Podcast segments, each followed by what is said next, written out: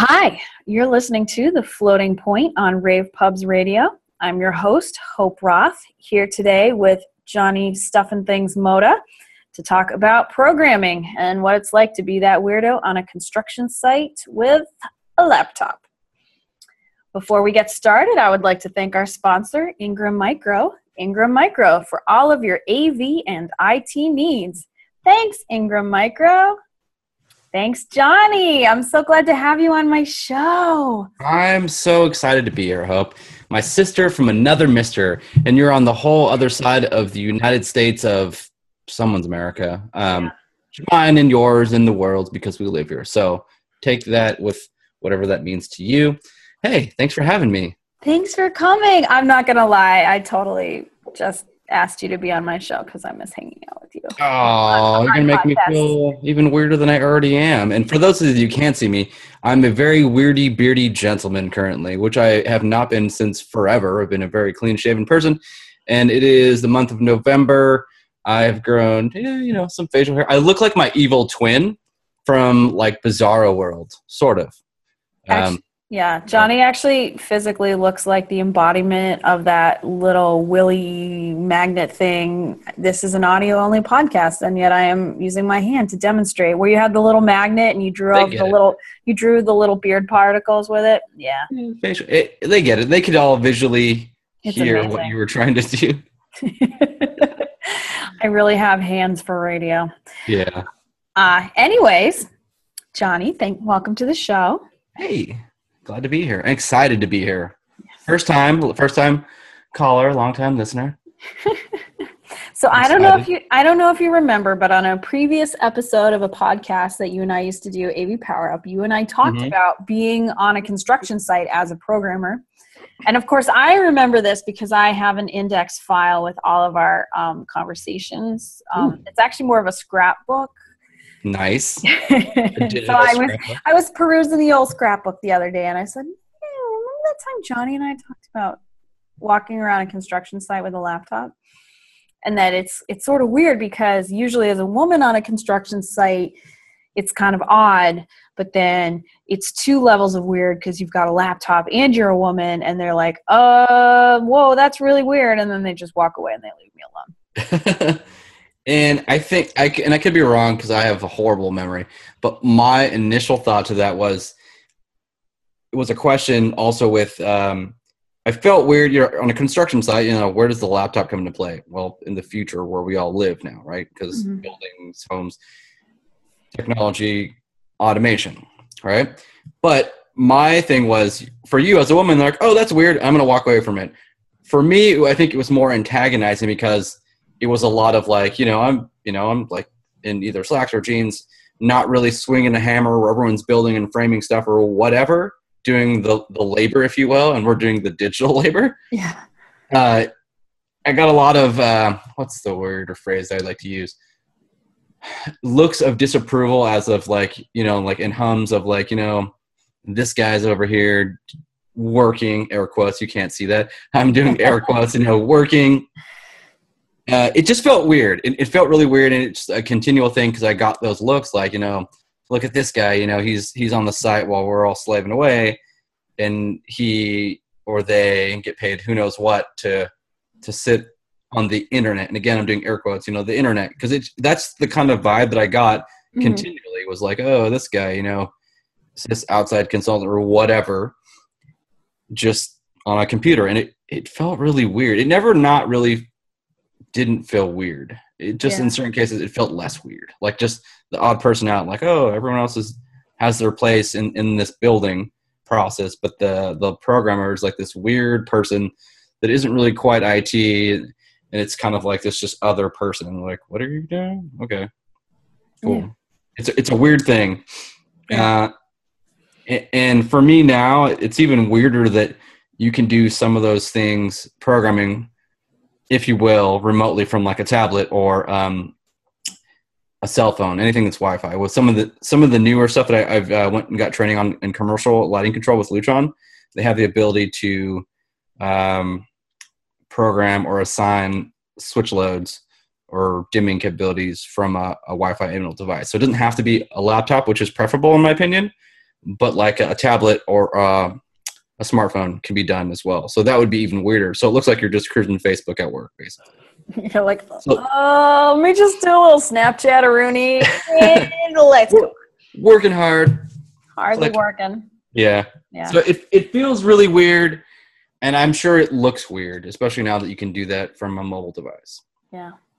I actually had an experience today where I was walking around a job site with a laptop, and, and we're talking like, you know, everyone's in hard hats job site with a laptop. And somebody actually said to me, so you're the one that's been spying on us all day with your laptop. And I was like, nah, I'm just doing some, some, uh, some, uh, like, uh, lifts with it, working on my, working on my triceps. Tries, buys, trap snacks, whatever. I, I got one of those seventeen-inch Lapzillas, so. Do you really? I do.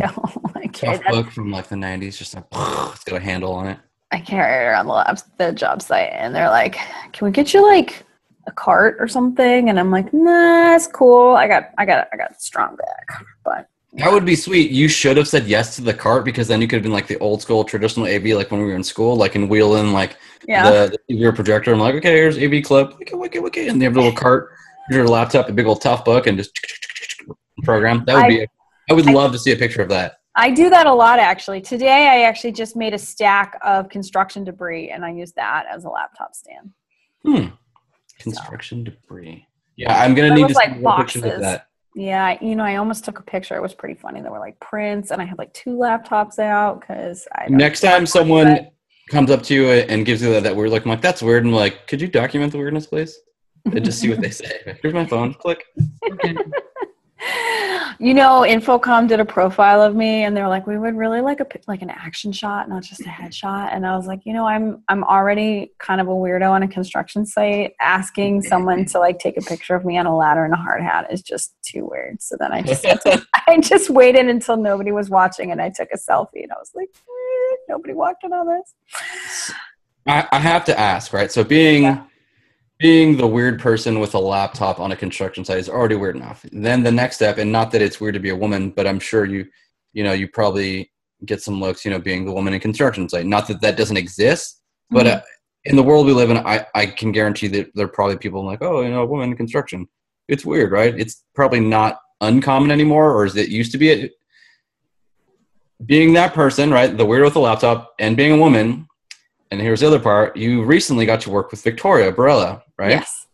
Okay. So what I would like to know is, aside, you know, how it was working with her, mentoring her, how was it being two women on uh, a commercial site with laptops? Oh, my God. It's freaking nuts. Was it the weirdest level just, like, beyond what you thought it could be? Yeah. Well, so I will say um, you see more women now than you used to. Sure. Uh, I know I sound like a two-year-old chipmunk, but I actually am thirty-five, so I have been doing this job for a while. You don't look a day over twenty-two, Hope. Aw, thanks, Johnny. I knew I had you on my show for a reason. For sure. Um, Victoria Barella, also on Rave, um, works with me now, um, is a lot younger than me, and she looks a lot younger than me. So, yes, often we walk onto a job site together, and people are kind of like, hey, does your mommy know you took her hard hat? Like, do you need help to get back to the entrance? What's we actually on? we actually had a hard time getting onto a job site once. Like, we've been getting in and out fine all week uh, when we were with an older coworker, male, and then he left and went back home. And then the next day we tried to go on, and they were, were not. They would not let us in. May have been coincidence. May have also been like because we just look very weird. I'm going to hit pause. It's funny you should say that because I have been on a job site with Victoria where um, we got looks like, hey, does your mommy know you took your hard hat and her hard hat? And we were we were in and out all week with a male coworker, older. Um, and then he left, and then the next day we tried to get on the site, and they wouldn't let us because they didn't think uh, we were properly credentialed, even though we'd been in and out all week. And, it, you know, it could have been a coincidence, but um, there's definitely a, a sense that um, we definitely stick out, I would say. Did but, you girls have laptops when you were trying to, quote-unquote, break in? I believe we were both carrying enormous backpacks that had said laptops inside them. Um, so just trying to get inside the mind of this person's like, whoa, whoa, whoa, whoa. Oh, slow your, your parents. Slow your roller. What are you doing here? Yeah. Right. Yeah. So, um, and I, I will say that definitely as a woman, I make sure that I have all of the proper safety gear, because there's always somebody on a job site that shows up and they're like, mm, I guess we got to find a hard hat for, you know, Mister Architect over here. Um, But so I always have a hard hat. I've got my steel toe boots. Um, when we do work in Chicago, especially, I've got my, you know, neon green vest and my safety glasses. And I carry all of that stuff in my car so that if I happen to, to, to show up on a site that is less finished than I realized uh, when I, you know, opened up the uh, calendar invite, um, I'm ready, which actually happened on Monday. They said, do you have a hard hat? And I said, yep. So um, you know, carry, carry out, carry all my own gear. And, and I guess some of this might sound kind of silly for anyone who is used to doing sort of the traditional A V programming where you're kind of walking into a finished building. Um, and, and you're like, hard hat, steel toe boots. Like, that's crazy. The T Vs, T Vs are not going up until it's a dust free environment. But, uh, with the, with a world that is increasingly sort of integrated, um, I think that, um, and also sort of a lot of the traditional conference rooms kind of going away. I, I think that for somebody who is an A V programmer, um, they're going to have to kind of branch out probably, or that might be a good option for them anyways, to sort of look into the other stuff where you have smart buildings and integrated systems, and, and everything becomes a lot um, smarter, but that means that you're sort of there in the ground floor. So you're, you know, you already have programmers from like, you know, Johnson Controls that are doing, um, sort of the building management system. You've got uh, commercial lighting, which um, I do a lot of Crestron commercial lighting. It sounds like you do some of the Lutron stuff. Um, and I think there's going to be more and more opportunities for people to do that. So I think it actually is important for us to know how to behave ourselves on a job site when you're with sort of the traditional trades. Um, Speaking of you doing Lutron lighting, Johnny, I just assumed everybody knew who you were and what you do, and that's just me who knows who you are and what you do. So let's go back to where we should have started. Can you just give us the uh, elevator pitch version of uh, who you are and what you do? Sure. My name's Johnny Mota. I also have a podcast on the Rave Radio Network, A V Insider, where I talk about random A V stuff. Sometimes it's lighting, sometimes it's controls, usually more heavily geared on the audio side because that's my favorite. I love music, so that's my thing. But it's a little bit of everything. Uh, my background, or at least my day job rather, is currently integration of who um, lighting, lighting controls, audio, video, automation, warm flooring, which just pretty much integration, anything that can be talked to, communicate with, integrate with it, right? That's the whole point. At least that's the portion of things that I like to do, because why? Because we can. It's where we live. That's, those are the, the smart buildings. Those are the smart cities we live in.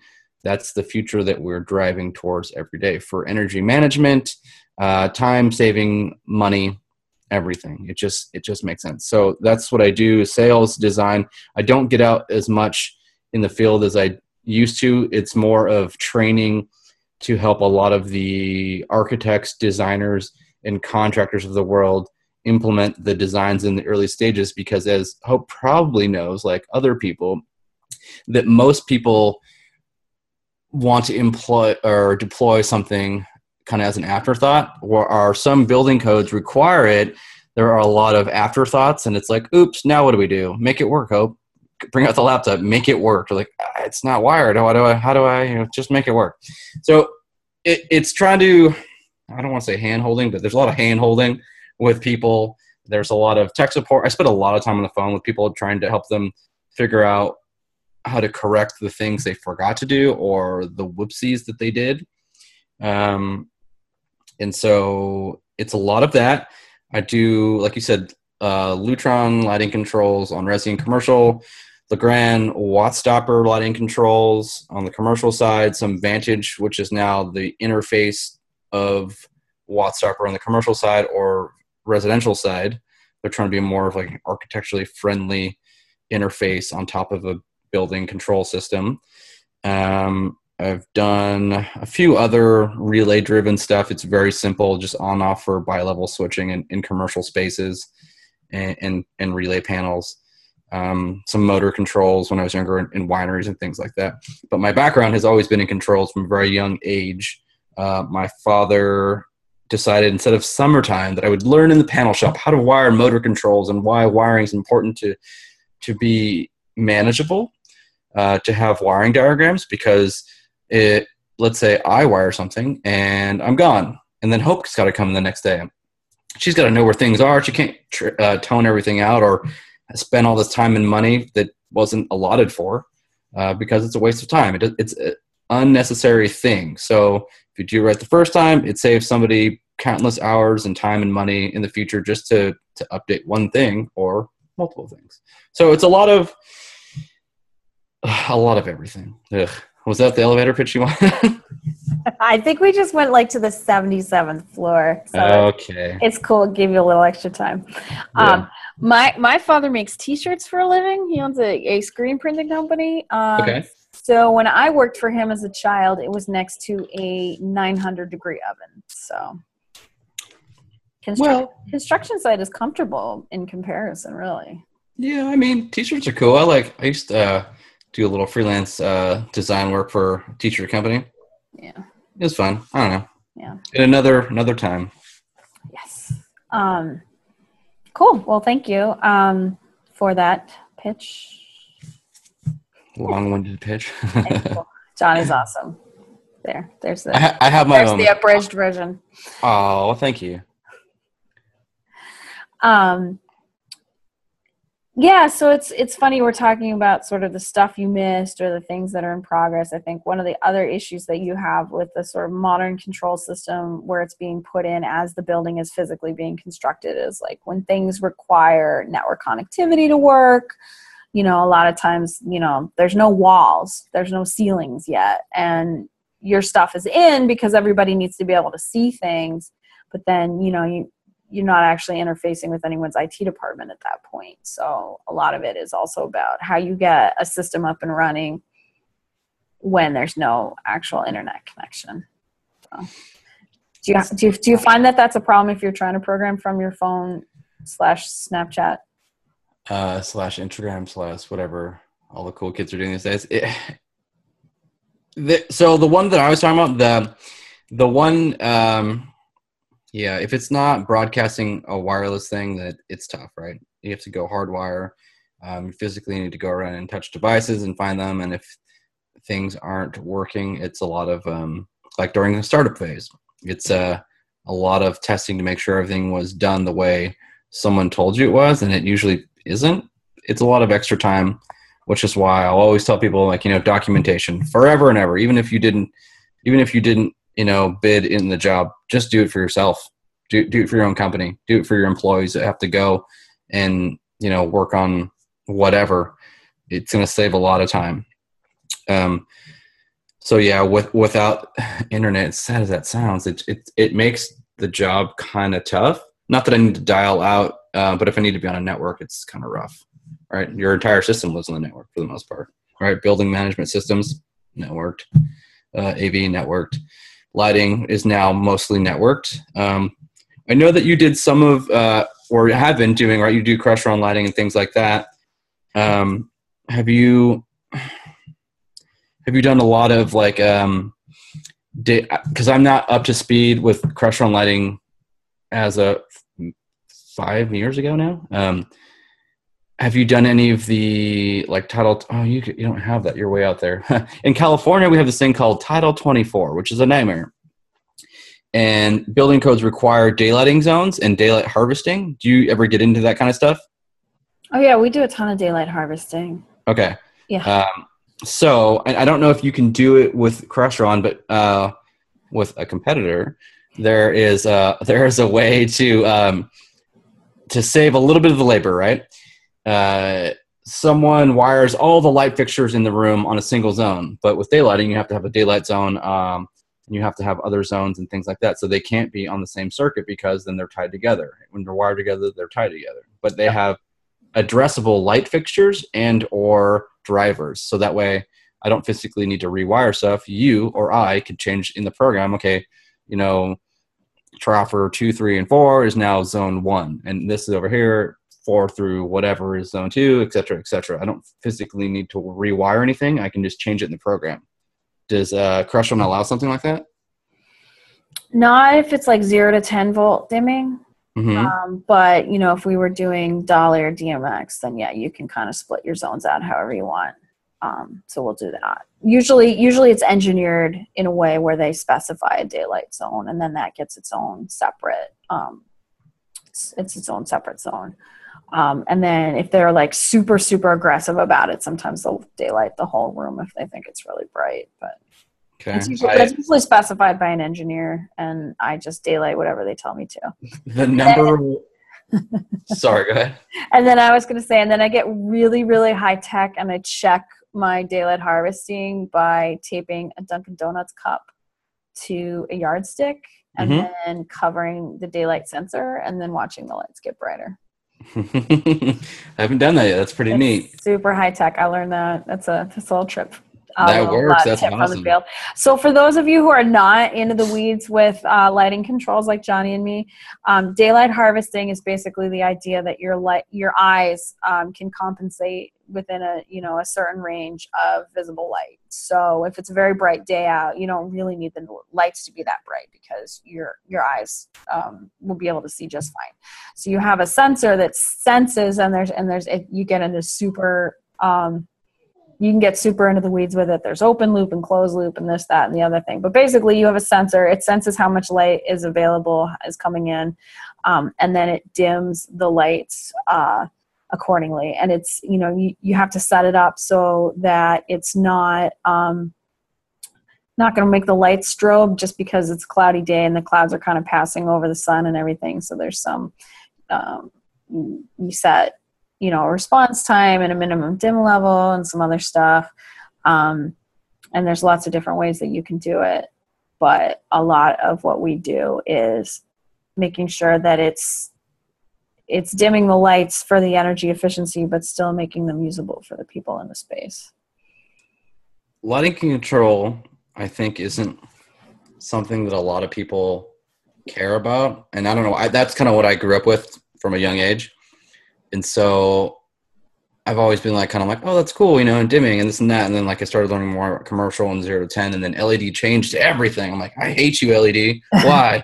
I it's love so, L E Ds. What are you No, it's about? It's great to be power efficient, but the dimming process, right? Because the drivers always change on Gen one to yeah. Gen two. And then that dimmer isn't compatible with this. And it's not that I don't like L E D. I just, dimming them has always become a nightmare. I'm like, oh yeah, it worked this month, and then it, you know, next month the manufacturer changed the driver on everything. It's the same part number, and nothing works anymore. Yeah, it, that, that's what I don't like. But I, I would co- I would co-sign that. We we do a lot of DALI jobs, and DALI does not like to be ramped. Um, it wants to be told what level to go to, and it doesn't want you to sort of smooth it out. Um, which doesn't work that great with daylight harvesting. So there's ways around it, but it's definitely um, a lot of extra work. The other thing that I, I come across the issue on L E D is always minimum load issues. And then the last thing is contractors forgetting, I don't know why, and it keeps happening, to run the, the extra zero to ten gray and purple communication wires. Just because they think maybe this time they didn't need to do. Like, why? I'm like, didn't work last time, right? And they're like, no. I'm like, guess what's not going to happen this time? Yeah. And there's ways to uh, to do that, and there, but you still have to run the extra communication wire for zones. But that's a whole nother show, I think. Yeah. I think another issue that we have, especially because we're not doing the wiring, we're just doing the programming, is that low voltage cable that you're talking about is hit low voltage, which means that the electrician has the apprentice wired up. Yeah. And, you know, you get a good one and it's fine, but sometimes they're like, eh, it's just low voltage. And you're like, yeah, I wasn't expect- expecting to spend six hours trying to get all the keypads online, but here we are.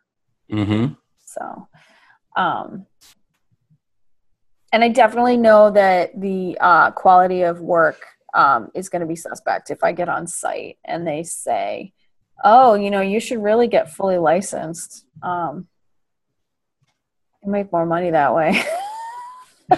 You're like, cool, I already know what I'm walking into. Yeah. you do not understand that the programming is the sort of way that everything is going, then I'm not so sure about your low voltage cables. But for the most part, the people that we deal with are great. A um, lot of really smart people. I'm, my company does a lot of bigger jobs. So you're, you're working with, you know, somebody who, as long as it wasn't a low bid job, you're working with somebody who can handle a big building, and they got hired specifically because they can handle a big building. So often that quality of work is just phenomenal, especially in Chicago. When I work with Victoria, I mean, those guys take, you know, they're union guys and they take real pride in their labor. Uh, I, I'm in the union as well. So that's always kind of an anomaly for them. It's like, whoa, like it's a girl with a laptop in the union. That's crazy.